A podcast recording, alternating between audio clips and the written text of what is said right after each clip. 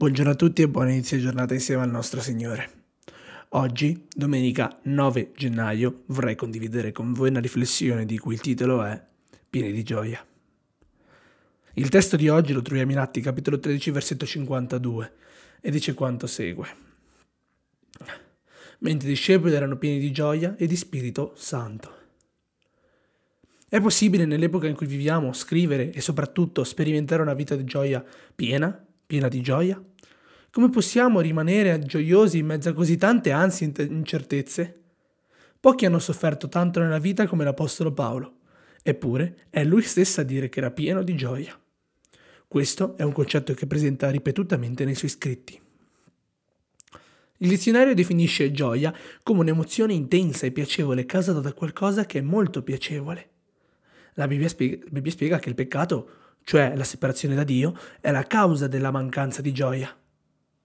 In realtà il peccato promette gioia, ma produce sempre tristezza. La gioia che offre è superficiale, apparente e fugace. Nella Bibbia la gioia non è piacere, entusiasmo, euforia o risata. La gioia è un sentimento profondo che deriva dal sentire l'approvazione di Dio per le nostre azioni. La gioia è un sentimento profondo che deriva dal sentire l'approvazione di Dio per le nostre azioni.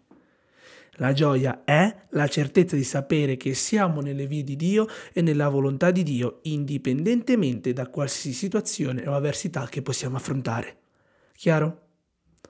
Contrariamente all'idea diffusa che è nel fare ciò che mi piace o ciò che voglio, che trovo la gioia piena, nella Bibbia la gioia vera è completa e possibile solo alla presenza di Dio. La gioia vera e completa è possibile solo alla presenza di Dio. Lui è il Dio della gioia e ce la dà in dono, come un dono, un dono è un frutto dello Spirito Santo. Se è un frutto, allora è un risultato, cioè una conseguenza. È il risultato della fiducia e dell'obbedienza alla parola di Dio.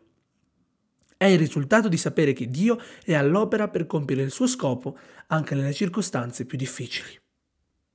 Anche la gioia è un dono da condividere il pastore che trova la sua pecora e la donna che trova la sua moneta condividono la loro gioia con i loro vicini, mentre gli angeli del cielo si rallegrano per un peccatore che si pente.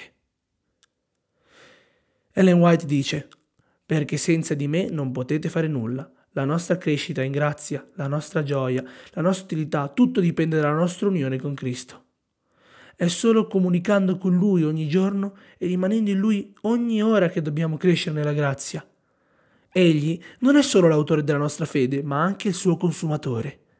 Egli occupa il primo posto, l'ultimo posto e ogni altro posto.